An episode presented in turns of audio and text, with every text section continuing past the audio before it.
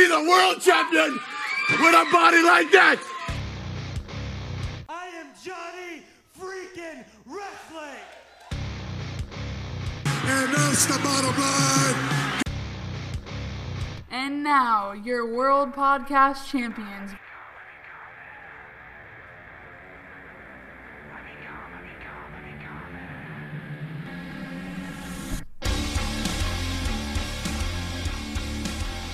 Alright, Travis, a rumbling reality is here again. Once again, every time, we all in. And I would like to start off this podcast with a giant rumor. Are you ready for it? Go ahead and hit us with it. So, here's the intro. Bam.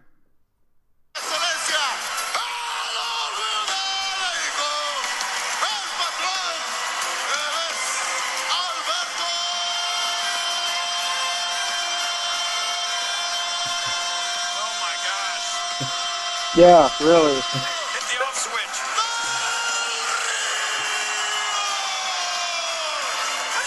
switch. I had to find the longest one I could. Yeah, well, that was definitely. I was definitely like Michael Cole there. Oh my god. Alberto Del Rio is rumored to be coming back. Maybe isn't that crazy? I know that makes you happy. After all, I mean, it's funny part is why I love it. I mean, I like him, but I'm saying it's just funny because it creates so much people hating on him. I mean, I guess everybody's hated him for so long I didn't realize because I posted on Twitter about how I was excited for him to come, and I had like maybe one or two people out of like 20 or 30 on my side. I was like, man, he really is not liked. Yeah, aside from being in good shape, I mean, I don't really see the asset of bringing him back. I mean, he doesn't... I'm sorry, I get it. It's all about business at the end of the day. But, I mean, first off, the guy wasn't really necessarily that big of a star. Not a lot of people bought. He was on his way. Well, I don't know if you could say he was on his way because they tried to push him as being this awesome Mexican aristocratic heel. And they did okay at the beginning with it. But, I mean, I wasn't really ever impressed with his promo work. Not to say that he can't cut a good promo. It's just I wasn't really impressed with that. And I really didn't care much for the character. Like there was nothing really about him that made me be like, ooh, I got to watch his segment. You know what I mean? Yeah. The only time that I ever really cared about Alberto Del Rio is when he lost the world title from the Money in the Bank cash-in with Ziggler. That's it. Beyond that, I just always really thought he was a great heel. Like you really do. People do want to see him lose and people do want to see him not win. And that usually, to me, is what makes a good heel. And we just don't have many of those heels where you just do not want to see him win because they're actually a real bad guy. Kevin Owens sure is a bad guy, but I still want to see him win. I mean, yeah, I get your point there, and that's true. I mean, you're generating some kind of heat bringing him back. I mean, I'm surprised that they're even bringing him, the prospect of bringing him back. Isn't that crazy? You know what all started, right? Probably, I don't know what all started. So what all started is he's not making money with Impact that much. They're trying to keep him around with a lucrative contract, but I don't know if they can even meet his price demand. Well, so I meant the rumors is how it really got started, and there is some pretty strong rumors and pretty strong evidence. So we have Alberto Del Rio, who's been talking crap on Triple H and WWE for a long time now, but he has supposedly said his sorries, and he supposedly blamed his craziness the last couple of years all on Paige, which is kind of a crappy thing to do, is blame it on somebody else and just take responsibility for it. But the crazy part is, I guess WWE is filming a Rey Mysterio documentary, and they invited him to WWE headquarters for one of the interviews, and I guess he had an unscheduled interview or meeting with Vince McMahon. And I guess he went to Vince McMahon's office. Obviously, this is reported by Dave Meltzer and all that crap. But you never know. It sounds like it could be plausible. I mean... Well, I mean, Dave Meltzer is plausible, so that's why I'm like, why are you like... But there's so many haters on him. It's crazy. Every time we post anything with a source of him... Because every time I've sourced him, usually his stuff comes true. So I'm like, okay, he's a pretty good source to go with and to back me up when I say things. But it's like, people hate on him so much. I never knew why. Well, they hate him because, one, he's good at what he does. Two, they hate on him because he spills the truth. I mean, that's blatantly what he does. And anybody that doubts that, go back and look at his past records. Back in the 90s, you know, when wrestling was hot and it wasn't so accessible to receive like dirt sheets and things like that. He was doing this. The problem was is here's the thing on him though, is that he was at the time, and this is true, is you can go back and see, and he's admitted it himself, he fabricated some of the stories that he would come up with, and have, it was almost like the National Enquirer. You have just enough truth in there in order to get by, you know what I mean? Yeah, that's a good way to put it. That was his best. That was his best. Best description of the situation. He's admitted it that he wasn't the greatest back in the '90s, but everything that he has this day and age has been true. Like he's. I mean, come on. We have half the major news stations that mainstream people watch. Half the time they report, you know, half facts. So I mean, come on. Or you know, or is it? Here's another thing. Is it really half facts, or is it? Did WWE finally realize that sometimes you can't always. You can't catch the audience off guard, and when things get spoiled, they change things at the last minute. Yeah, you know what I mean? That's how it should be, honestly. It keeps people on their feet. It does, but I mean, WWE should already be doing that anyway. We shouldn't have to be finding out results of things just to get an unpredictable product. I know they gotta spend more money on this, but things like Jeff and Matt Hardy returning to WrestleMania, like not even their friends knew it. Why don't they just keep doing this on returns? Like have the person sign some waiver, don't tell your friends, don't tell this, or you're gonna pay a big fine. I mean, I'm kind of behind it. I mean, that's Chris Jericho's even said it on his very own podcast. The thing and the missing element for professional wrestling this day and age is that we've lost that sense of surprise. Yeah. You know, that's why every time Jericho comes back, it sometimes is out of nowhere, or it's built up to be this huge thing that nobody really knows what it is. I think Jericho's or they just have really a strong good opinion. At keeping under wraps compared to everybody else like to talk about it. He is. I mean, hell, the whole New Japan situation when he showed up, that was out of the blue, wasn't it? Well, and the thing is that had been planned 6 months in advance. So, I mean, the whole feud with Kenny Omega on Twitter is where that started. Well, they talked this out. When I saw that, I was like, I shared that, made an article about it, and I was like, bam, I know this. I had a feeling that something was going to happen. Oh, a lot of people kind of had that impression, but nobody really knew. But that was the point: is nobody knew. Was this a work? Is this exactly? You know, is this reality? Do they really not like each other? Or are they taking legit jabs at each other and things like that?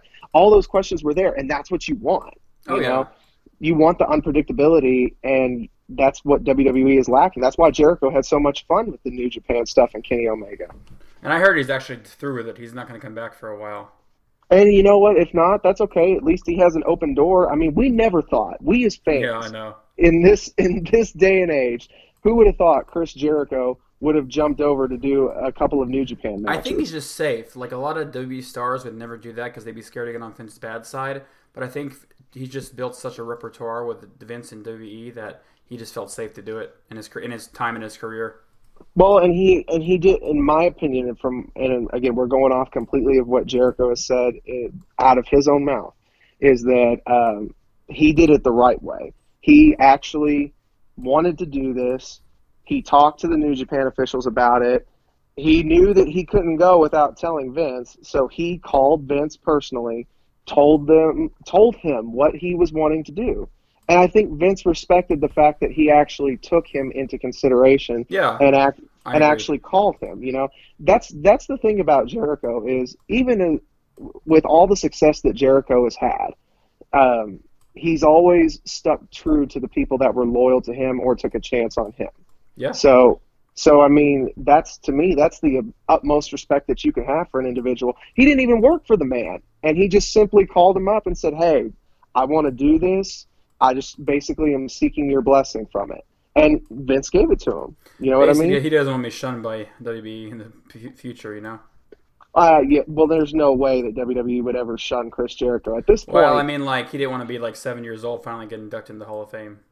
Right, which Jericho's time will come. In my opinion, I think he'll be there within the next 5 years. So really, I think so. I mean, I would hope so, but it's crazy if he is, because I feel like he still has some time before he gets inducted. And he might, because he said that he doesn't want to be inducted until he is absolutely done with his wrestling career, which is really? We've seen it. We've seen him do the part-time schedule, and he's done it successfully. And the thing about Jericho, too, about him being a part-timer, he's so different from the other part-timers in the fact that when he is here with the WWE, he's here. You know what I mean? He gets on the mic. He does a lot of stuff that most of the guys part-timers don't do. They're scared of. Well, yeah, and on top of that, he clears his schedule out. Like, that's why when he comes back for the times that he does, and he's here for a while, he didn't have anything planned at that time. So he never has anything that crosses over, you know, unless it's the one-time off situation where Fozzy had a gig that was close to a show in SmackDown, and he made that SmackDown cameo last year. Oh, is that what it was? Yeah, yeah. Fozzy was on tour at that point, and I guess they were close enough to a town where he called WWE up and was like, hey, I'm at so-and-so. I know you guys are here. I can make the drive. You know, is there anything I can help out with on the show? That's so cool. He has that kind of like, you know, what's it called? Pull, yeah. I think that's awesome, though, that he's willing to do something like that for the company. Oh, yeah. Jericho's just a one-of-a-kind guy, you know, and always been one of my favorites. Well, I mean, and it's not even necessarily professionally that he's been so good. I respect the guy and like the guy on a personal level too. He's very opinionated, but he's an educated opinion. He is a success in actually, in my opinion, in everything that he does. And you and I have talked about this before on this show. I'm a fan of wrestlers that are able to go beyond the wrestling. Like when they establish themselves in another type of profession or a different type of atmosphere, when they get well set, I'm a fan of that. Example, The Rock in Hollywood. Love the fact that he came from pro wrestling first and is now the top grossing star of 2017. Yeah.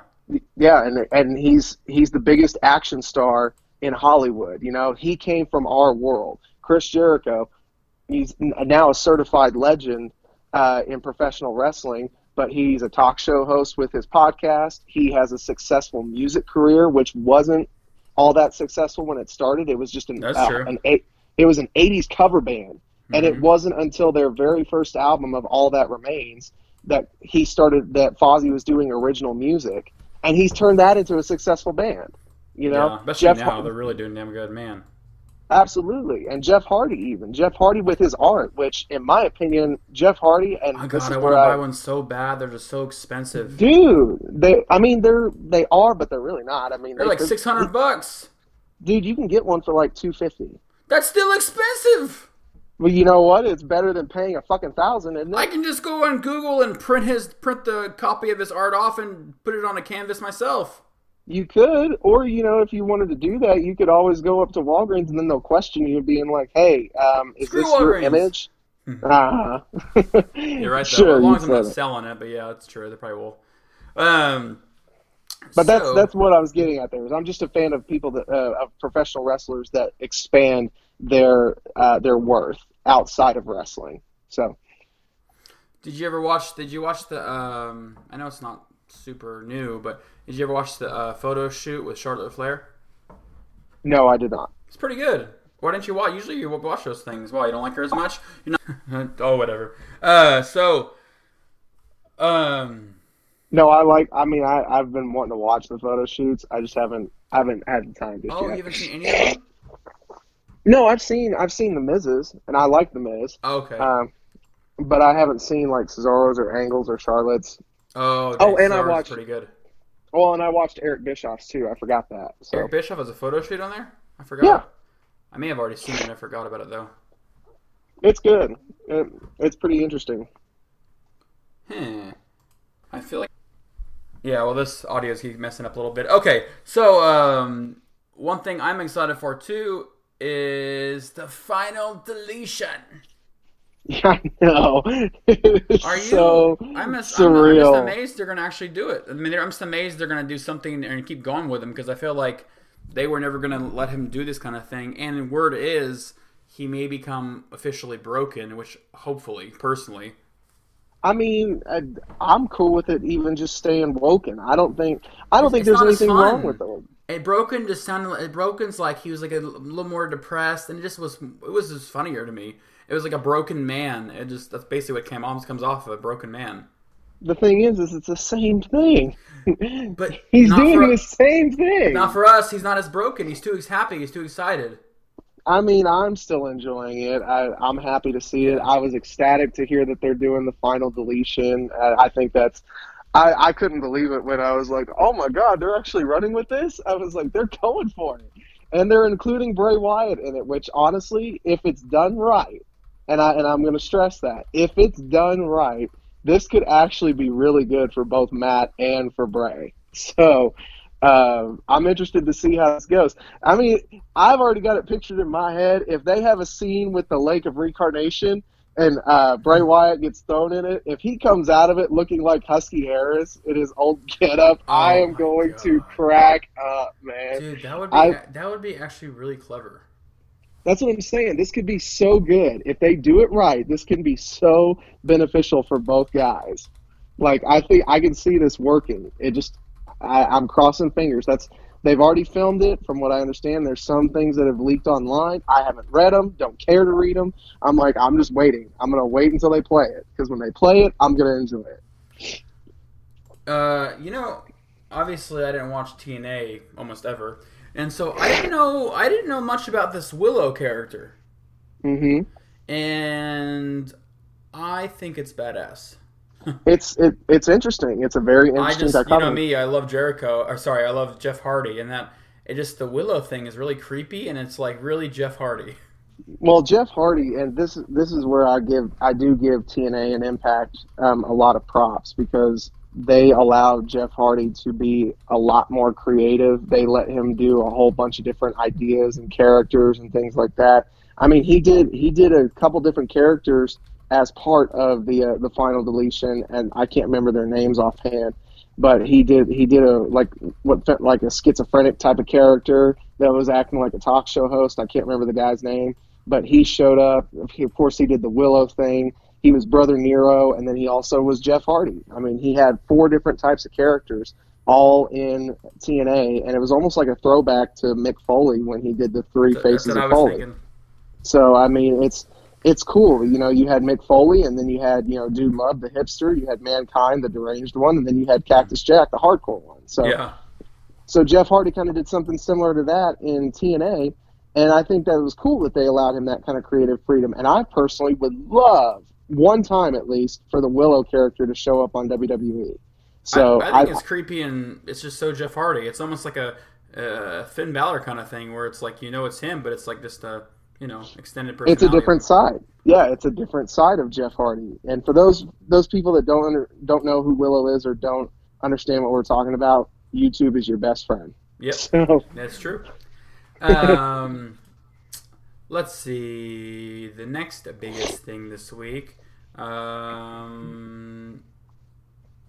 Mysterio got injured. Yeah, which we knew that last week. So. Oh, we did? I mean, it's been about a week now since he got injured. Okay, for you that don't know, Rey Mysterio got injured, so. Well, and this puts his WrestleMania stuff in jeopardy and things like that. But the good thing is this doesn't halt his negotiations with WWE. Yep. So that is a good thing for Rey. And I personally am glad, because I don't know why. I'm interested to see Rey come back. You know, I think it'd be cool to see him back. So who the hell is John Cena going to face? We're 20 days away from WrestleMania, 24, 23, 22. And John Cena does not have match. We're not that close, man. Really? We just broke the 30 mark on Thursday. So really? I thought it was less than that, honestly. No, we're at 28 days. We still got a month to go. So, but I get your point. We're a month out. We're under a month now before WrestleMania. John Cena doesn't really have a set program that we know of, at least. You know, this could be his whole program is, you know, what am I going to do to WrestleMania? How am I going to get to WrestleMania? Which is still clever, but. Man, like, I mean, I said something on Twitter this past week. I know you saw it, where I was saying that Taker has been ruled out. So everywhere I go says there's 23 days left, Travis. I don't care. I really don't. So, oh, man, I mean, I could be wrong. I'm just wondering what day is it. You know. Yeah, I believe it's April 8th is the day of WrestleMania. Okay. It's either April 7th or April 8th, one of the two. But I just kind of want to know, because I mean, there's so many. You want to know because you'll forget, like you do forget the stuff. Oh yeah, that's a good point too. I think you may be right. I could be right, whatever. But the whole point of this was to say, like, John Cena, the guy they always have headline Mania, has no evident main match, which is crazy. It is, and I was getting to the Undertaker thing that I had brought up earlier this week. Oh, you got some heat for that one. I didn't. I didn't get heat. Nobody was like really trash talking. Yeah, it was just more so they were like saying, hey. You know, he's had his surgery or he's repaired his hip. He's coming back, things like that. But legitimately, and that's why I had to clarify, everywhere that I have read, including Dave Meltzer himself, has said that, no, Taker has been ruled out. Yes, he's done well since whatever hip situation he had, whether it was surgery or what. Like one guy was saying is that he instead of opting for surgery, he did a workout regimen that built up the muscle around the hip to compensate for what it's not doing anymore. Oh. And he said he's felt better doing it. So no matter what those situations are, everybody has seen, or at least that I have read, has ruled out. Any credible source has ruled out Taker because it was John Cena at that point who requested Rey Mysterio to work with. Mm. So if John Cena is requesting to work with another guy because some guy is injured, I don't really see how that is false news or how that's not true. Again, I could be wrong, and just like I mentioned to one of the gentlemen that had replied to me, this could be a complete troll by WWE. Yeah. You know, maybe Taker is ready to come back. Maybe he is going to wrestle at Mania, and they're just holding it off and just trying to leave it as a surprise by letting certain things get out or placing certain things out there online. And we could be all getting trolled. But guess what? To my knowledge, and for this moment, I am ruling Taker out of Mania. So, and I'm okay with that. I don't know what else he would have to gain from coming back. That's not a big deal to me. So, not anymore, because in my opinion, and I think we talked about this on the last show, he had the perfect retirement. You know? Yeah, I mean, he really did, so... I mean, you don't get more, at least in my opinion, with the exception of Ric Flair's retirement ceremony back in 2008. Last year, when he walked out of the Mania ring, that was emotional. I ain't going to lie. Like, that was emotional. Dude, I ain't going to lie. I teared up. You know, it was, because it was a sense of... You're also wussy. Man, it was, I'm just saying, it was one of those situations where you just, it's a guy that you've grown up watching. Oh, I know. And you're seeing him on his, to our knowledge. I don't think you're the only one who felt that way, honestly. But yeah. Dude, they showed pictures of grown men doing the same thing out in the audience, man. Grown ass men, yeah, doing the same thing. That's the world we live in. I mean, shit. It is what it is. I don't mind crying at home. I'm just kidding. It was emotional to see, but it was a good send off. You know what I mean? So it's why would you want to jeopardize that? That's what I was thinking too. He went out on his term. You know what I mean? If that is indeed the last match that he's ever going to have, he went out his way. So you can't really go against it. It's my way. Sorry. That's a yeah. I know. Biscuit. I know. Chocolate starfish, hot dog flavored water. My way. Yeah, I know. Okay, that's next topic. Actually, let's go for a small, tiny little break so we can gather our thoughts. Be right back. Hey guys, this is Ramsey. If you're liking what you're hearing today on Rumbling Reality, don't be afraid to give us a good comment. Give us a 5-star on the podcast app you're using. If you love wrestling, go to rumblingrumors.com. There's tons of wrestling stuff there for you. And if you want to talk to me or Travis, go on Twitter, WWE Ramsey or Travis Falhark. That's all I gotta say. Back to the show, guys. And we are now back, and I want to go into some NXT topics because NXT had some pretty good stuff this past week, both on the show and news-wise. Yeah. So I'm gonna go right into the biggest announcement, and this is the only spoiler you'll hear from us. It's not really a spoiler. It's just like on everywhere now. I mean, on Twitter, everywhere is. Well, I say it's technically a spoiler because again, we haven't seen it announced on the actual show. Oh. So in all technicality, it still is a quote unquote spoiler, even though, like you said, everybody pretty much knows about it.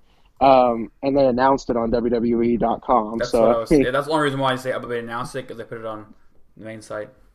Yeah, which I still have an issue with that, but that's neither here nor there. Finally, with NXT's brand, we have a secondary title. And I have been clamoring for this for at least 2 or 3 years now, because that to me was the last piece of that NXT puzzle that was missing. And I say that because you had 3 titles that covered the 3 main divisions. You had the NXT title, you had the women's title, and you had the tag team titles. But, as you can attest to, every good promotion or brand has that secondary title that's supposed to be the build-up for you to eventually get the NXT title. Or the workhorse or whatever, yeah. Right, it's just another way to bring a sense of notoriety to an individual. And, it was always like there was something missing, because there were so many stars on NXT that you could be like, oh, that guy could be NXT champion, that guy could hold the title, but there's only one NXT title, you know? So when you actually expand it a little bit and you have the 2 titles, not 2 world titles, but you have the, if you want to call it the second place title, go ahead. But that's nothing to scoff at. You know what I mean? That's sometimes the best title. I'm not sure what a scoff is. I know what scoffing is, but sorry. Why are you trying to get all grammatical on here when you're the least grammatical that I've ever known? Yeah, well, that's just me. Sorry. And it can be pronounced scoff or scoffing, whatever you want to call it. It's the same damn thing. I still know what it is. So do I. So, I mean. What is it? What the hell's a scoff? Basically, it's talking shit or getting heat in this instance. Well, you've now learned something new, people. I'm sure there's people that already knew it. But, I'm educating. You learn something new every day for those of you that didn't know it. So yeah, if you want Travis to be your teacher, come on to Rumbling Reality.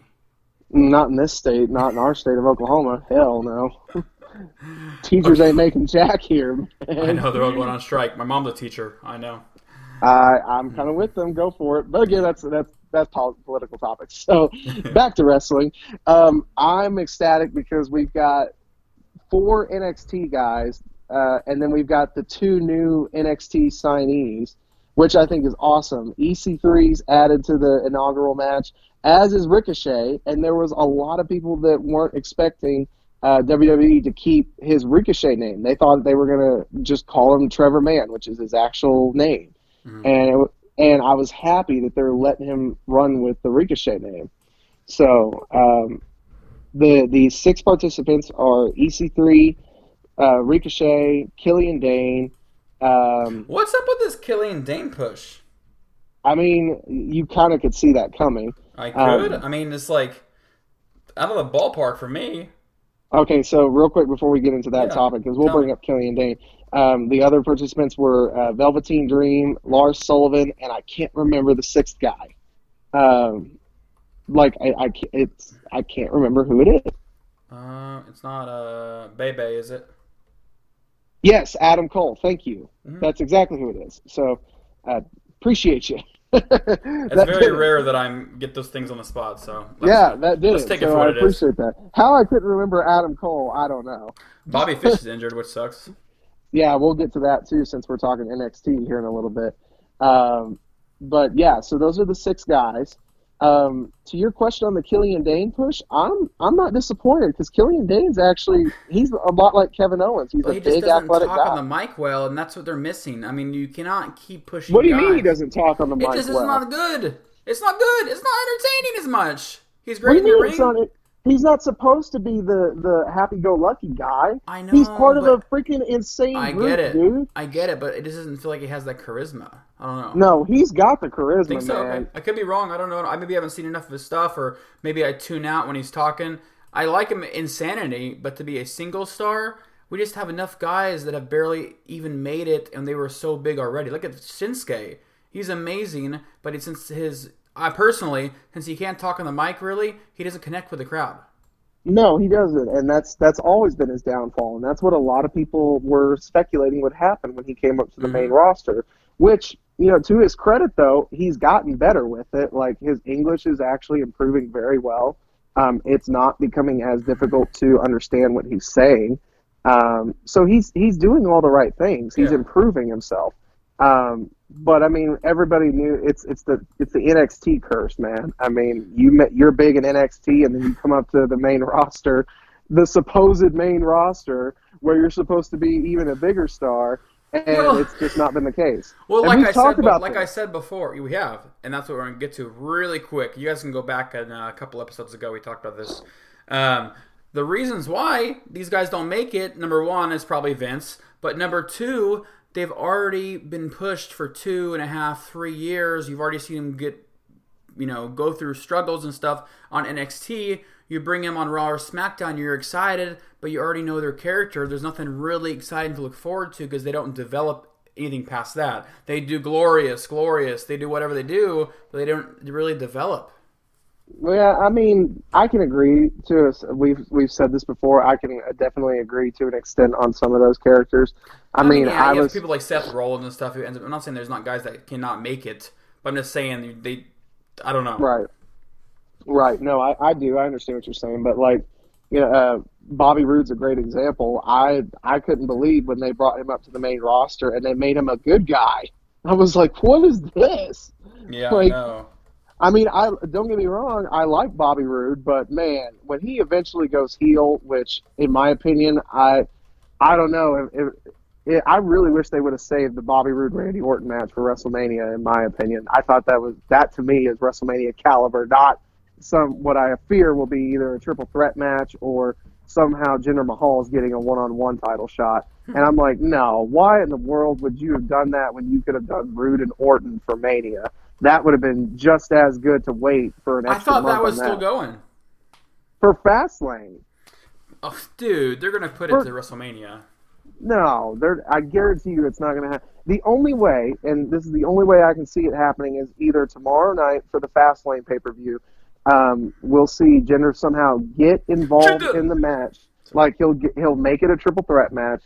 Or somehow he's going to take out Randy Orton and take his spot for the one-on-one shot. And then at that point, they can throw Orton back in for Mania. Yeah. And I just hate the fact that they're wasting this on Fastlane tomorrow when they can actually put it for Mania. And it's like, it'll be a good match. Both Orton and Roode are good workers. Yeah. But one of them needs to be a heel. And they're both better as heels. The funniest part is, like you just said, both guys have always been proven better as heels, and for some reason they're both faces right now. I mean, yeah, I know all of us wrestling fans want everybody to be heel, but there's some guys that should just be heels. I mean, that's where Edge shined the most, was when he was a heel. I know. Yeah. I mean, you know, I'm talking about the topic where it's like, oh, wrestling fans are happy, blah, blah. I mean, what do you? Oh, yeah. I mean, I know we gripe because this is a show where we talk about topics with the gripe a little bit, but it's like, you have to grow and to get better. You have to have people. You have to have your fan base at least get into it. If people aren't debating anymore and whatever, then you've really lost all hope. Right. I mean, you've really lost it. Yeah, definitely when it comes to that stuff. Which, by the way, we do have. I did see on Twitter we've got a few questions that we can answer. We're going to save that to the end of the show for those of you that are curious. But going back to our NXT discussions. I'm excited the new NXT title, the North American title, which a lot of people were like, well, doesn't North America cover more than the United States? And the United States title is a main title on the main roster, which they brought up a fair point. I was like, well, okay, you got a point. But then we also have the Intercontinental title, which is over on Raw. So, I mean, that covers almost every continent. So, I mean, it's a throwback name. It's a throwback title. I think it's going to be cool to have it in NXT. I'm also looking forward to the impending NXT title match, which we're going to answer that question as part of the end of the show questions from one of our listeners and one of our Twitter followers. So we'll get to that there. Is it just me, or is The Miz so damn good the last couple of WrestleManias of making you really interested in watching his match? He's pretty good at it. Like, it's some match they threw together last minute, and then he gets on the mic or does a John Cena skit with, whatever, with Maurice, or this last time he, talked crap on Finn Balor and stuff and pointed out he's not as big. It was just pretty damn good. I know it's, like, typical stuff, but we're all thinking it, and a lot of stars can't execute it the way he did. It just sounds so real. Like, it wasn't like a planned thing. Like, you just like, I know it's planned by this point, but it was damn good. Well, The Miz has always been good, and I think WWE just lets him do this now because he can deliver it so well. And him being a bad guy, him actually saying everything that we're thinking or that's been reported on the news is great for him because it just generates that extra heat onto him. And he uses it against those guys, like you said, like a Finn Balor, who's we all know the Finn Balor situation that's been going on for a few months now with Vince's feeling over on Balor since the Royal Rumble and everything like that. And he actually using that as part of his promo where he's like, you're too focused on trying to get over that you're not even really doing what you're supposed to be doing. You know, you haven't done anything since you came back. You know, and we're all thinking it. We've all expressed it, like you said, and he just delivers it. And coming from him, it's such a dick thing to say that it just makes you not like him that much more. What do you mean? What do I mean? What do you mean? It's not. What do you mean? It's a dick thing to say. It's a dick thing to say because we all are thinking it, but he's expressing it. You know what I mean? Mm. He's expressing the thoughts of us wrestling fans, and he's doing it through the WWE window. You know what I mean? He's getting to say exactly what we all feel, which we all feel. You're Finn Balor. I thought you meant Finn Balor talking crap. Okay. No, I'm talking about The Miz. That's how he gets away with doing these awesome promos. Yeah. Is he's just saying, like you said, exactly what we're all thinking, and he's doing it through the WWE's window. But didn't you get kind of excited when he was talking crap on Seth Rollins and Finn Balor? I was like, whoa, this is pretty good. Miz is good on the mic, period. Man. I've never once doubted The Miz. I never have either, but I guess he's slowly, I mean, I don't know why, he's slowly gaining more fans slowly, but it's like, by this time, these fans should always freaking chant his name and stuff, because he's like... He's the guy who really has been there. He's one of the longest guys that's been there now on this current roster. 10 years. He's been there for a decade. I mean, that's like majority of the roster now is filled with mostly young guys. And there's guys like Kofi and stuff who have been there a long time. Randy Orton, yeah. But people like The Miz and Kofi really have never gotten that long run. He had the title for a while at a younger age maybe. But I'm saying he's doing better work now than he ever has back then. Oh, absolutely, and that just goes to part of his evolution of growing in the WWE system. Sorry. I knew you were going to do it, so I just waited. Every time. But, you know, it's funny, we're kind of still going back to Finn Balor being over or not, and it's just like we've talked about it months ago. It's just funny to me that it keeps coming up. Why is Finn Balor not truly over? Truly, like by the fan standpoint. He has a ton of fans. He sells great merch. But it's like, is it his... I mean, what is it? Is it his accent, or is he not connecting with the fans? His logic, or the American audience compared to Japanese audience? What is it, you know? Well, for one, him being on the main roster, I think, has something to do with it because, again, being... We go back to the NXT curse.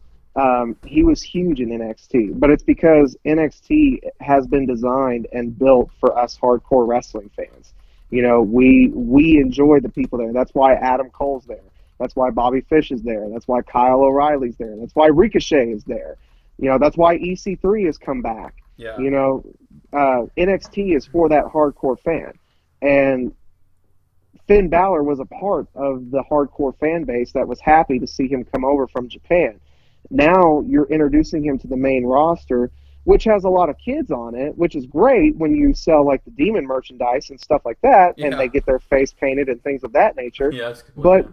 But to try to get kids to understand his worldwide appeal is very difficult. That's another reason why guys like Shinsuke Nakamura has problems getting over on the main roster because, granted, you'll have adults there that's still cheering and things like that. Don't get me wrong, Shinsuke and Finn Balor put on some of the best matches in currently. They do. They're technical, but yet they're still fast-paced. Fast-paced, yep. I mean, they do everything right. And it's crazy, too, that Shinsuke is the age he is and still moves the way he moves. It is. It's great. I mean, by all standards, both those guys that we're talking about should be main event players right now. And they are to a degree, but not where we believe they should be and where a lot of people feel like they should be. And it's sad. It's a difficult process. I've already read though that Finn Balor has been talked about being thrown back into the Universal title picture after WrestleMania. It's kind of time. It is, and the only way that I think at this point, though, that fans are going to buy it, he's got to turn heel. And if he does, I promise you, he's going to put on some amazing heel work. Because if anybody saw his heel work, I know he can be a face. I know he can be a face, but he just, I mean, also, I guess this is just my being biased, my perception. He just looks like a better heel too. He has that cocky swagger. You have, you know, Gallows and Anderson there, which, by the way, check out the Colt Cabana's recent podcast a week or two ago, and he put an old track on about an hour interview with them, and they are funny as hell. Dude, Gallows and Anderson are hysterical. I am seriously, I mean, I've watched them before, and they're really good and different things. I'm thinking, they're seriously something. I love Gallows' Stone Cold Depression. Oh, my God. It's spot on. It's God, amazing. It's so funny. I was listening to their podcast with Stone Cold, actually. It came out a couple months ago. Yeah. And it's hysterical. But yeah, no, I fully believe, like you said, Balor's got that exterior and his Japan work. I mean, he formed Bullet Club. He was the founder, and it was a major heel stable over in Japan. So he can do the heel work, and once he does, it's going to go one of two ways. It's either going to rejuvenate his career. Well, in my opinion, it's going to rejuvenate his career, period. It's just going to depend on where it goes. You're either going to have the hardcore fan base that'll just be, like, getting behind him now. Do you think Balor should just stay back as the demon, though? Sorry to cut you off. Nope. No, you're not sorry. You cut me off at least once every episode. That's how you make things fast-paced. I mean, sorry. It's not how you make things fast-paced. It's how you be a dick. Oh, I'm a dick? You're a dick. So, well, it takes one to know one. Do you think he should stay or keep going with it or drop it? Because I think that's one of the more entertaining sides of it and makes him different and not just, you know, some pretty boy wrestler. The demon? Yeah. Oh, he'll keep it. That's what's going to make it even cooler heel is that he'll think about it. We have normal Finn Balor right now, right? Imagine that Finn Balor going heel. Now he's a prick. Now he's cocky. Now he doesn't give a damn. Now throw the demon on top of that. They should call him the devil when he's bad, when he's a heel. I mean, the demon works just as well, but think about that. Now you're going to use that same type of creativity to do your demon character too. Dude, that'll be extremely well done. Like it'll work. It just has to be one of those things where they have to just go with it. Whether or not they do remains to be seen.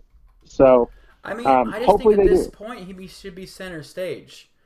He should be. I mean, and he was. And if it wasn't for Seth Rollins, and I will always go back to this, it was Seth Rollins' fault.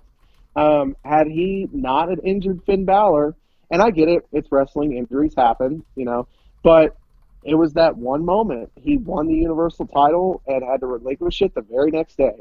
I guarantee you, had that not been the case, we would have a different Finn Balor at this point. Like, he would be one of, if not the top star on Raw. I agree. There would have been no questions whether he could face Lesnar and be over with Lesnar. It would have been the same type of premise as how AJ Styles' match went into it. It would have been on the same level. I don't want to kill the buzz or the hype or the future or hope for Finn Balor finally being there because I've always liked Finn Balor. He's kind of died down a little bit with me just because they're not pushing him as much, so they're making me as a fan like just not excited anymore over it. But because that's what happens. Exactly. That's what happens. I mean, check out my podcast. Check out the podcast a couple of months ago. I was like always on Finn Balor's case, always loved it. But what I was gonna say is, people like Brock Lesnar, people like a rumored Bobby Lashley coming. I mean, these guys I feel like are just keep taking the spots of Bobby Lashley. Still hasn't had his credit. Okay, that's maybe a little different. But people that have like Rey Mysterio and different guys that keep getting these opportunities in main spots and main. Main press. It just keeps taken away from any new guys to really grow or get a handle on Raw or SmackDown. That's just what I feel. It's true. No, you're right. It's true, and it's sad. But you know that's why I think people get frustrated with the part-timers, not specifically because they've come back or that they're necessarily taking a spot. Alberto Del Rio. Yeah. It's not necessarily that they're taking a spot. I think it's more so of they're trying to. They don't make it clear that. Okay, if you're somebody like Bobby, like you said, Bobby Lashley is a little bit of an exception. Yeah. Put Bobby Lashley aside, though, and we'll throw Alberto Del Rio into this.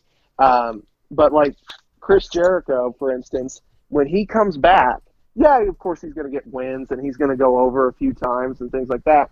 But for the most part, anytime Chris Jericho has come back, he's always used his leverage to elevate somebody. What I was about to literally bring up before I knew where you were going with this.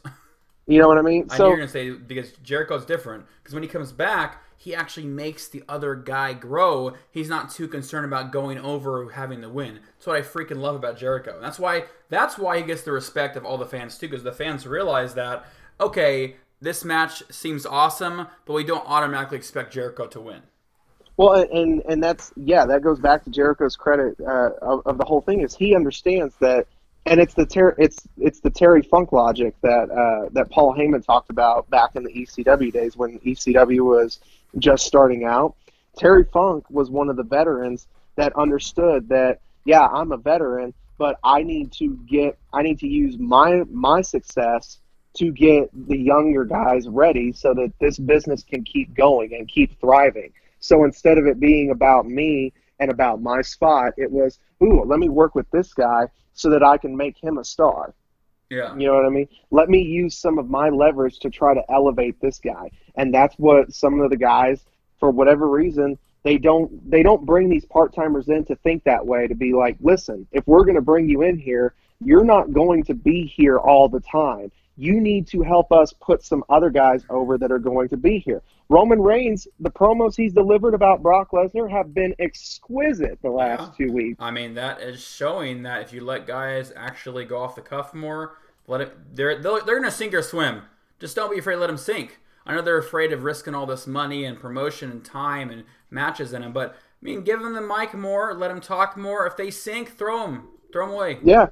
And, you know, to Roman's credit, and I'm going to date this back a little bit, it was his program with John Cena. I truly, fully believe that after he worked with Cena back in September, something happened with him. Like, I think he really understood on that promo that they did where they signed the contract between the two of them, where Cena was pretty much just berating him for his promo skills and just shooting him down every time.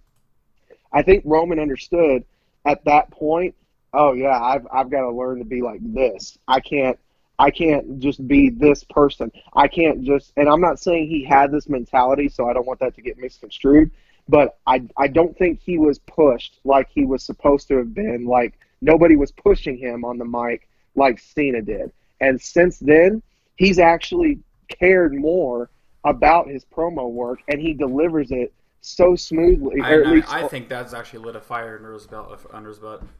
I think it did too, and I was going to correct myself. I'm not going to say he's the smoothest deliverer when it comes to promos now, but he's definitely improved over the last 6 months. Yeah, like definitely exponentially. I agree with better. That too. Yeah, and I'm kind of with Roman. Like, he's getting me behind him. Like, I'm caring more about him. Yeah. So. And that's what you want. That's what WWE's been clamoring for. So, I mean, you're doing your job, WWE. Like, if this is what you've been wanting, you just keep doing what you're doing, and you may actually get what you've been wanting. I mean, that's true. I mean, I guess if they try enough times. I mean, I really think they worked on this storyline a long time ago, and somebody pointed out on Twitter to me a couple days ago, I was like, or a week ago, like, that could be true. I think they really did this whole Lesnar thing, like, not showing up and different things, and now they're going to play on it and really play on it and show that he's never there and different things. It makes a real heat for Lesnar, like a real, like, organic heat. Like, this guy never shows up. This guy never wrestles. I don't want to see him champion. You know, right. Maybe not a big Reigns fan, but at least he shows up and, you know, wrestles for me. And that's what he said on his first promo, which, yes, is...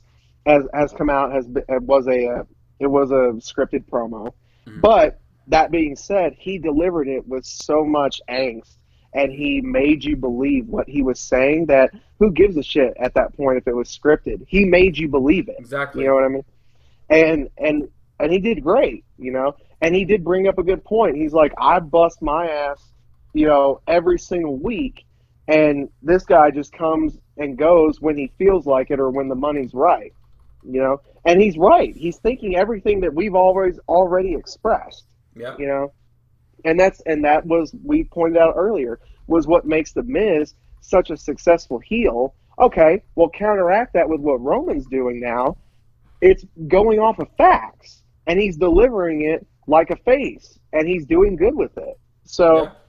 Keep going, Roman. I mean, he's doing the right things. So I always wish the best for Roman. You know, I think he gets a raw deal at times. At times, I think it's justified, but more often than not, I think people just ride him a little too hard, you know. And now we're starting to see him flourish as being a top guy. Yeah. So I'm okay with that. And you want to start reading off the questions on the Twitter for us? Our fans had some questions first on Twitter. I'll give Travis some time to look it up. So our fans, we went on Twitter and we basically asked them, give us some topics, give us some discussion points, some how you feel, whatever, and they did. So Travis is good at reading. So read for us, bro. I definitely will do so. Bear with me just a moment while I get everything pulled up here. Real quick before we go into the questions, the last thing that we get a chance to talk about when we were on the NXT discussions that I was going to try to get to. Yeah. We talked about briefly the Bobby Fish injury. He did have surgery yesterday, I believe I read, so he's going to be out for about 6 months.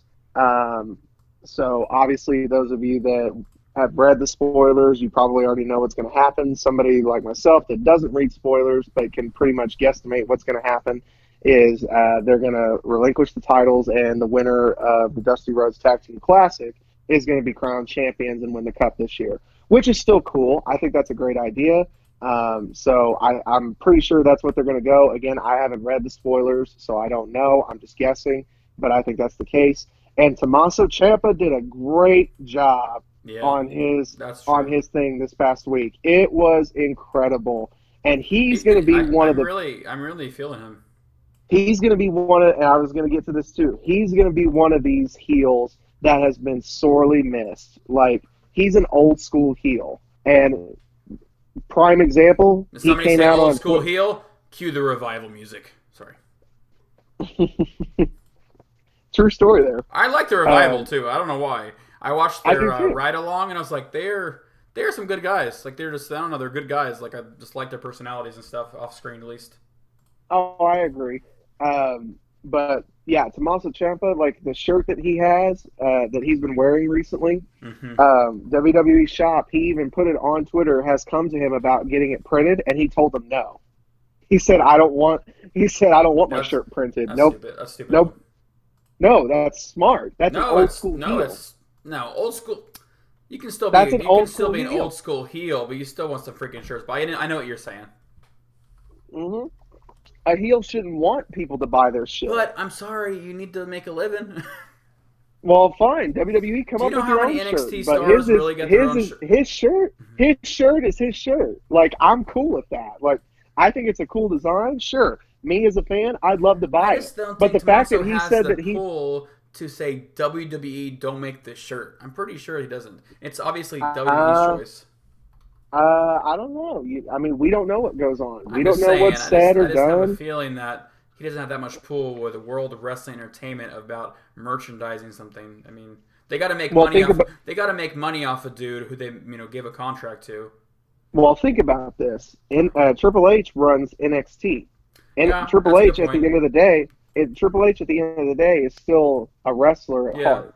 So Tommaso Ciampa, let's hypothetically say you're right. He tells WWE, "No, I don't want my shirt printed." Does that spark a phone call from Triple H being like, "So I'm just curious, why exactly do you want this?" He then explains why Triple H is such an old school wrestler mentality himself that he gets it, and it's like, "Oh, well, you got a point. So let's run with it." I mean, yeah, so that's just I think you're maybe right about that. If Triple H is behind it, then I can see him going with it. But Vince just rather makes some money off. Dude, NXT is his baby. There's no if or ands behind that. Triple H runs NXT. Yeah, that's true. So, but all right. So we got question time here. Yep, question time. All right. So, first question we got is from Julio Miguel Cruz, and his Twitter is @HeartbeatSneaks. His question to us was, which WrestleMania 34 and NXT TakeOver match are you anticipating the most? Ramsey? As of right now, The Miz, Rollins, Finn Balor. Okay. And NXT. Oh, for TakeOver? Oh, man. That's a good question, honestly, because I don't know if I know him off head who's actually going to be fighting. I think I'm thinking of one. I don't know, because I don't know if I'm off head. What's yours? Well, I mean, well, you can go with the rumored ones if you want. If you want to go with one that's been talked about, or, again, if you've read spoilers, they probably already announced it. But jog my memory, what are some of the ones that are going down officially? So we talked about the inaugural North American title. Yeah. We talked about the finals of the Dusty Rhodes Tag Team Classic.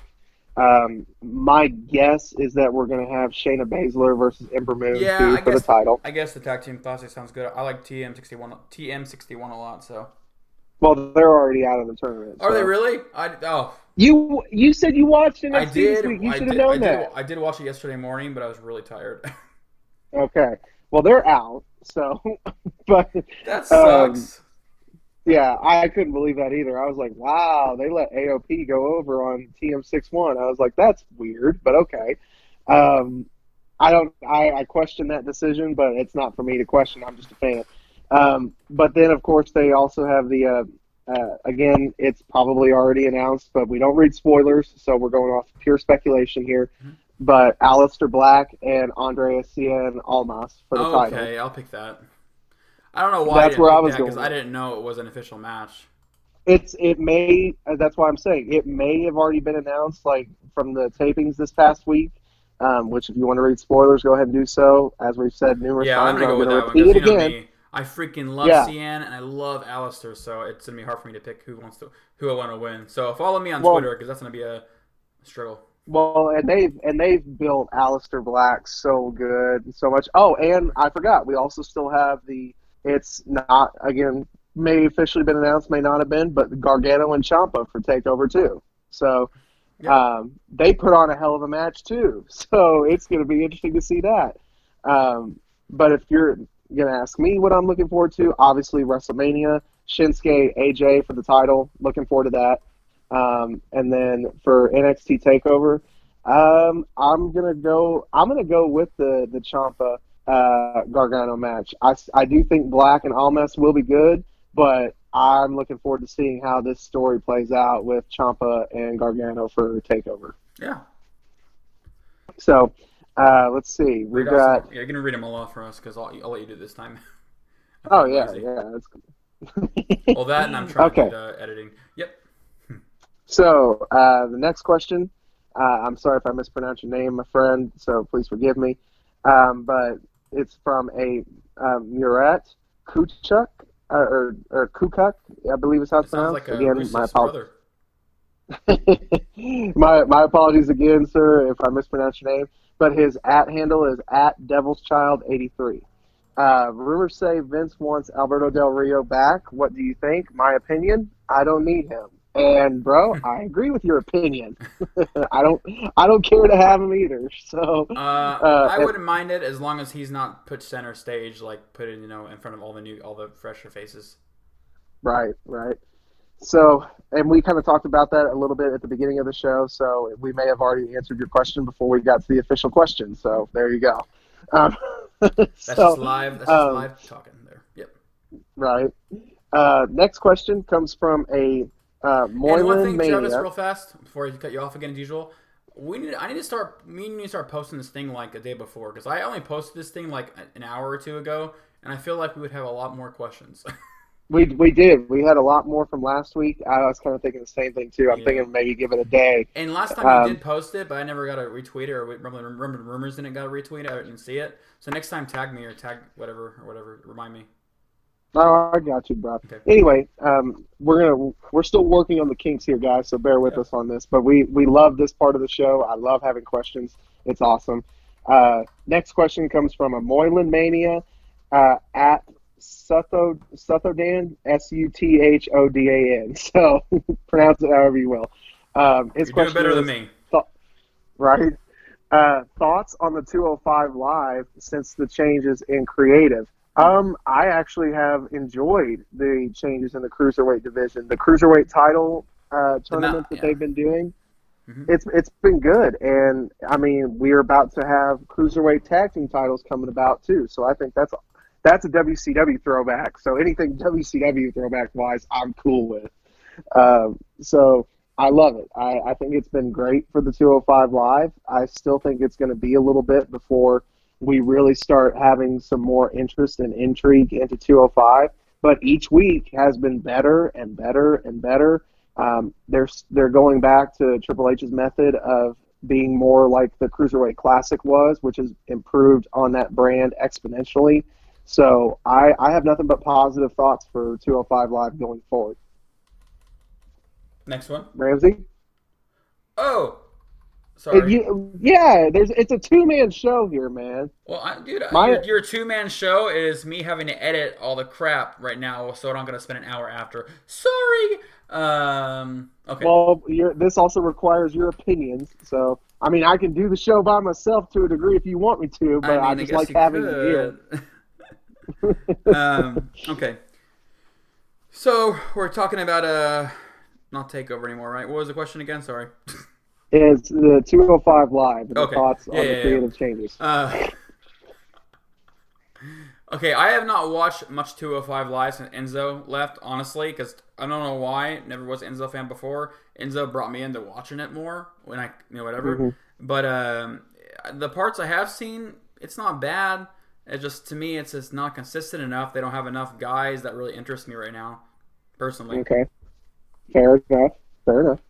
So, next guy that we're going to go to, Dave at Mystery Goat.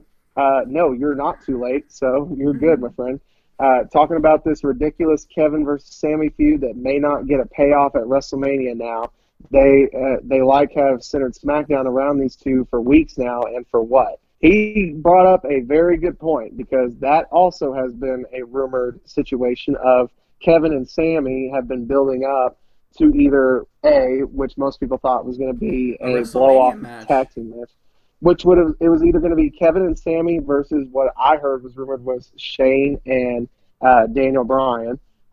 We also had heard the rumored Shane versus Daniel Bryan, which would have left Kevin versus Sami open. Yeah. We saw the betrayal on SmackDown, which I thought was great. That was so good. I didn't think they were going to do it until Fastlane, and they pulled it off. Just this past SmackDown, I think I said Thursday, and I meant to say Tuesday. But that was great. And if they do go to WrestleMania, from what I've understood, the creative direction for Kevin and Sami, as of this moment, is to put them in the Andre the Giant Memorial Battle Royal, which is dumb. I was like, even though, oh my god, didn't Kevin Owens headline Mania the year before, or co-headline or whatever? Nope. He hasn't co-headlined anything. Well, co-headline as in he was one of the main matches. I'm sorry. He was on the card. Let's just call it that. Yeah. But yeah, his last Mania match was with Chris Jericho last year, and that was an okay match. With Kevin Owens and Sami Zayn, though, I mean, I get that they're trying to. They've already announced WWE has that they want to make the Andre the Giant Memorial Battle Royal be more prestigious than what it's been over the last few years. But I don't think throwing Kevin Owens and Sami Zayn into that is a good idea. If anything, put them against each other, and that would be a great WrestleMania match. I don't know why they didn't pull the trigger on that, because they're going to go home of the year being best friends still, or what? I mean, your guess is as good as mine. My knowledge of the situation is that they're going to, of course, be enemies, and it's going to go back to Kevin versus Sami for WrestleMania, or at least that's what people want. So, yeah. Oh, yeah. Yeah. Well, Trevi, anything else to add to this glorious podcast on this Saturday? Real quick, I'm making sure that we covered our questions, because I don't want to miss anybody out. Yeah, I think that was them. I believe we did. So, it's brief. We talked about this to an extent for the Roman Brock situation, but right now, because of the whole Brock Lesnar situation, looking at going back to UFC, they're looking at moving the Universal Title match out of the main event slot and because they want to downplay Lesnar a little bit in case he does decide to go, which, like one of the guys on Twitter said about it when he replied to me about it, just makes Roman look even more weak, because, you know, it doesn't help him out whatsoever. It makes him look bad, and that's not going to help Roman in the favor of the fans. But the match that's been talked about for taking the top spot, the main event match of WrestleMania 34, is the mixed tag match of Angle and Rousey versus Triple H and Stephanie. It is the dumbest idea to put that as the main event for Mania 34. Stupid, stupid, stupid.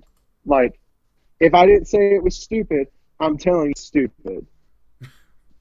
I mean, I wrote about this, a decent-sized article, which I usually don't write opinionated articles, and I usually don't write as much articles anymore. I usually just do news breaks and stuff.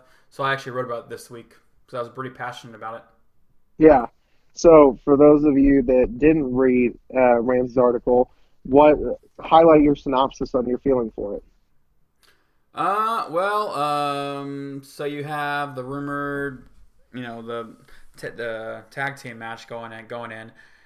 You did have Brock Lesnar, Roman Reigns. More than likely, is still up for the grabs because that has been worked on almost 2 years to this match. But Lesnar going to the UFC more than likely has obviously de-escalated that, like you just said. You have AJ versus Shinsuke Nakamura, probably, arguably, what the fans think should be the closer because the match is going to be good no matter what. But Vince, I have a feeling, is not confident it is a strong enough match for Mania's last match. Sure. Depending who John Cena faces, I don't think he should get the last match because he's done it too many times. But I mean, that's something. I don't know if some big star comes or somebody they need to push or Finn Balor, I don't know. Those are the main matches that could or should headline. Out of all the ones I think should headline, out of all of them, I'm gonna have to say Shinsuke and AJ. I'm not as excited as I was in theory a while back because it just hasn't clicked with me as much. Their chemistry or the way Shinsuke talks, hasn't clicked as much. But it's going to be the best match probably of all the matches. Well, and here's the thing about that too, about it not clicking right now, is they haven't really built on that match yet. Because if you think about it, they went from the Royal Rumble, which was Sammy and Kevin versus AJ, to then now Fastlane, which has been all about, oh, it's another multiple-man match that AJ has to get through in order to get to WrestleMania. What is it with that? What's going on with the multiple-man matches? It's so odd. I don't know. Like, are they trying to build, like, their own little Brock Lesnar with AJ Styles, which I'm down for, but I'm saying, like... I mean, I'm just kind of over having so many multiple-man matches. What's wrong with just a simple one-on-one match? I mean, back in the day, it was fun, and you're a young kid, you see Triple H, Stone Cold, and The Rock, Triple Threat. It's cool. But it's like every pay-per-view for a while now, it's like they can't decide. It's like they see all these fans back one guy, and they want all these fans to be in on the chatter, and so they just put them all on a fatal four-way. Good, we just got back from Chamber, so we're literally two Chamber matches. So we're literally the last pay-per-view we've just seen nonstop fatal four-ways, six-ways, seven-ways. Come on. Yeah, I'm there too. I'm like, all right, that's enough. That's why I'm like, no, don't do this whole John Cena wins the WWE title. God, if they go this route tomorrow, it's going to piss me off. Don't have John Cena win, and then AJ invoke his rematch clause and make it a triple threat match for the title. I'm like, come on, just give me the one dream match. Give me one time.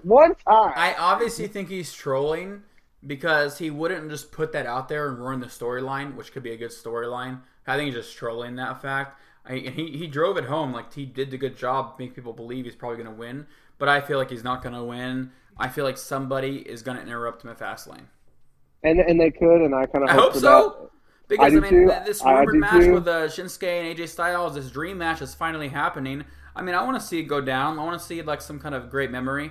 I love John Cena, and don't want to see him be inserted into that. I don't know how that would make it exciting. It just doesn't. I'm right there with you. But Styles and AJ has, in the past, put on some damn good matches. Well, yeah, and the thing is with AJ and Nakamura, like we were saying, they really haven't built anything up between the two of them. Yeah. You know what I'm saying? It's, like I said, it's all been focused on AJ getting through these multiple matches, which we'll see that change after Fastlane, and they'll focus then more on that. But I'm going to go back to the main point of what should main event WrestleMania 34 is the same response that a guy on Twitter got to me on about it too. The show always made it close out to where the winner of the Royal Rumble headlined WrestleMania, and it would be for whatever title he decided to go for. And that's not what we're going to – we haven't got that. Yeah. When you look at it, the winner of the Royal Rumble for the last few years isn't in the main event. It's just in the title match. What's the point of Royal Rumble? Exactly. I think I bitched about that last year. But it's true. It's like, come on. That should be your – and it's like he said. He said, you remember the days when it used to be the winner of the Royal Rumble would get the title match and it'd be the main event of WrestleMania? Yeah. And he was 100% right. I'm like, yep, those were the good days. I mean, I just cannot see a match. They have to go through 30 guys to get a spot for the headline Mania. I mean, if you're not sound, if you're not concrete about this guy beating 30 other stars in Mania, or sorry, at Royal Rumble to headline Mania, then don't let him win the Rumble in the first place. He's beat 30 freaking guys. Yep, I agree. I agree. You get my blood all boiling here, bro. Yeah, I agree. I'm right there with you. That's why I agree with it. And I fully believe that AJ Styles and Shinsuke Nakamura should close out the show. Are they going to? Probably not. It's a disservice. It's going to be the second year in a row that the WWE title has not headlined the freaking show. And I think I'll get even more irritated if that mixed tag match does headline the show, because it'll be for the second consecutive year that a non-title match has closed out WrestleMania. Mm-hmm. And it's like, why? Why you're making your titles seem worthless? Like that's not what we grew up with. The titles meant everything back in the day, and now you're making them feel like they're just complete utter BS. You know, give me something to go with here. Give me something to believe in. Like, make me care. You know, make me care about who's champion. Fozzy song or something. Well, like like a hook or something. I don't know. Sorry. Well, AJ Styles and Nakamura headlining WrestleMania, they can make it painless. I mean, there's no rumors of Jericho coming for this WrestleMania, but I wouldn't mind seeing Jericho versus John Cena. I'd rather see Ziggler and John Cena. Oh, yeah. Night. If I had to pick somebody, I'd give Ziggler the spot. I mean, you know. And I'm serious. Did you see what I was talking about? Like, I could see a potential money feud between Ziggler and Cena, because it all made, like, the story can, again, I'm playing Booker here for a minute, so give me a second. John Cena saying he doesn't have a clear road to WrestleMania. Dolph Ziggler's been on this character ride of, you know, I'm not respected enough because nobody can do what I do in these ropes. You've got both guys that have somewhat of a legitimate gripe. Put them together, because then you've got Ziggler being like, oh, well, you've always been the poster boy. You've had your chances handed to you, while I've had to actually bust my ass just to even get a shot, you know? And even then, once I got the shot and fulfilled it, then I'm pushed right back down. You can get some amazing promo work from these two going into a feud that's based on just that alone, you know?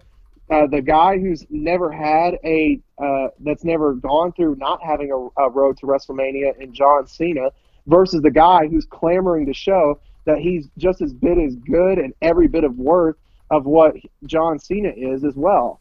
He's trying to prove that. So that makes for a good story right there. I mean, is this the least exciting and unplanned out WrestleMania ever? It really feels that way. It really feels like we are talking about. It's cool to have a storyline. John Cena has no road to WrestleMania. Okay, that's a storyline in its own.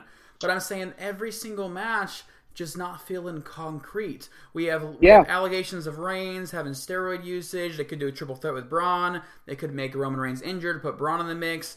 AJ Styles and Nakamura aren't getting enough attention from Vince's eyes. May insert John Cena. May not even go out as the last match. I mean, you have The Miz, Seth Rollins, and Finn Balor just thrown together in the last week or so. And, I mean, I've never seen a WrestleMania within less than 30 days thrown together like this. Yeah, I think I'd have to agree wholeheartedly. The only other WrestleMania that I feel like was worse than this one, and I hate saying it because I went to the damn show, was 32 in Dallas, man. That was such a letdown. Yes, there were still good matches on the show, but the overall show was horrible, dude. Like, it was bad. And that's the only other WrestleMania that I've honestly had. I was excited to just go because it was WrestleMania, but for the overall show, match qualities and or just matches in general, not match qualities, but matches in general, I wasn't as hyped for it. Just like I'm not hyped for this one right now because of, like you said, they've not done anything concrete. It's odd. It's like reading a book. You go through the whole book, and on the last 4 or 5 pages, it skips everything and just goes to the ending. It's like, yep. Well, you didn't have any little segments where you tied things in. How did this guy get murdered? How did you find this? It's just like, oh, these guys are in a match. They hate each other. We're going to fight. I mean, come on. We need some feuds. This is so funny going from like a Rock and Cena one-year build to anticipation to like not even a month, and we're not even sure. I mean, I just have a feeling in its own Brock Lesnar is not going to give it his all in this match. Probably not. I mean, I just have a feeling. I do too. I don't know. I still am excited for WrestleMania because I'm just optimistic at heart. But I just going in this, it's getting really scary. Like I was extremely hyped. And now I'm WrestleMania changing. This time last year. Oh man, me too. And I'm actually changing the title of this podcast to "Why Is Finn Balor Still Not Over?" to "Is This the Least Exciting and Unplanned WrestleMania Ever?" Well, I mean, you can always use that as one of the tags because you do that with several. You've got multiple tags for one episode. So, yeah, oh yeah, because we have so many topics. What would you rather do? Would you rather do the WrestleMania everything or the Finn Balor over? What do we talk about that felt more exciting? I would say, well, honestly, I would say no. This would be for my headline: least exciting WrestleMania, Finn Balor actually over. Like, just put question marks at the end of these. Which match? Which match should close out Mania? It can only be like 8 or 9 words, bro. So, if you on the actual podcast, but I'll put it in the thingy. But I mean, honestly, what could you do because since we're gonna use this one as the main topics now, we'll finish it off. We've been on this show for. This is going to be the longest podcast ever. It already is. Oh, stop it! You say that again, I swear. It's I'll just hang up and we'll call it a day. It already is. So what would you do if you were creative right now, 30 days in, where you just solidify all these plans, make people keep just wondering? Are some people excited for the way they're handling social media? It's time to concrete some stuff. You know what I mean? I get it. You did that with Reigns and Lesnar. Well, guess what? We've pretty much done that for a year, so that's no big surprise. Ronda Rousey and the Triple H Stephanie match, pretty much knew that was going to happen too. The only thing that was a question is whether it be The Rock or Angle as her partner. Obviously, we know it's Angle now, so we get it. Those are your really only 2 matches. You've kind of thrown Nakamura and Styles up in the air, which I hate the fact that there's that. Normally, I'm cool with unpredictability. This is one of those times where I don't care for it to be unpredictable. Like I want my Nakamura Styles match, and you're kind of screwing with my emotions here, and I don't like it. You know, they've ruined the freaking build for it. That's my point. God. It's like you could have made this so much better. You could have had so much more of a big fight feel between these two, and instead you keep throwing AJ Styles in these multiple title man matches where he has to deal with at least 2 challengers, if not more, in each of them, and you've completely covered up the fact that he still is going to Mania to face the winner of the Royal Rumble, which was Nakamura. And you've made everything seem so pointless. I mean, they have Nakamura go on the backstage and it's like, I'm coming for you, or like, I'm ready for you, I'm going to beat you. I mean, that's just okay. I mean, why don't that's they not have... enough. I mean, that's not enough. I mean, it seems almost comical that he keeps... AJ Styles is, having these other decent... rivalries and decent feuds and on mic time with other stars, but it probably is because they don't trust Shinsuke on the mic as much. They're afraid he's gonna ruin it. But you know what? The funny part is they're ruining it by not really letting them go at it. I mean, Fastlane's if they do not focus on Shinsuke and AJ Styles, I'm gonna be pissed because they still have time to make this good. Of course they do. Yeah, we got to see how this plays out. I mean, WrestleMania is the one time of the year I'm the most excited for. I'm serious. Like, that's the one thing of the year that I'm like really over the top. Besides, like maybe a vacation. WrestleMania. It's the only thing I look forward to. I don't go out on the weekends. I don't do nothing. I look forward to WrestleMania and pay-per-views. Yeah, pretty much. All right, Travis. Well, we're gonna call this a day. All righty. And you can let us Shinsuke out of here. All right, quick. So, ladies and gentlemen, this has been Rumbling Reality. If you want to follow us, go follow us on Twitter and like us on Facebook. You can follow at Rumbling Rumors and like us on Facebook. You can follow Ramsey at WWE Ramsey. Mm-hmm. You can follow me at Travis_Foulheart. Yep. You can visit rumblingrumors.com for all of your wrestling articles and non-spoilers released on there. You can also pick up some free HD wallpaper designed by Ram Jam himself. Yeah. And ladies and gentlemen, you can always take care and come back and listen to us next week because we love doing this show and we prefer it if y'all just keep coming back. That'd be awesome. Thanks, guys, and have a good one. Peace!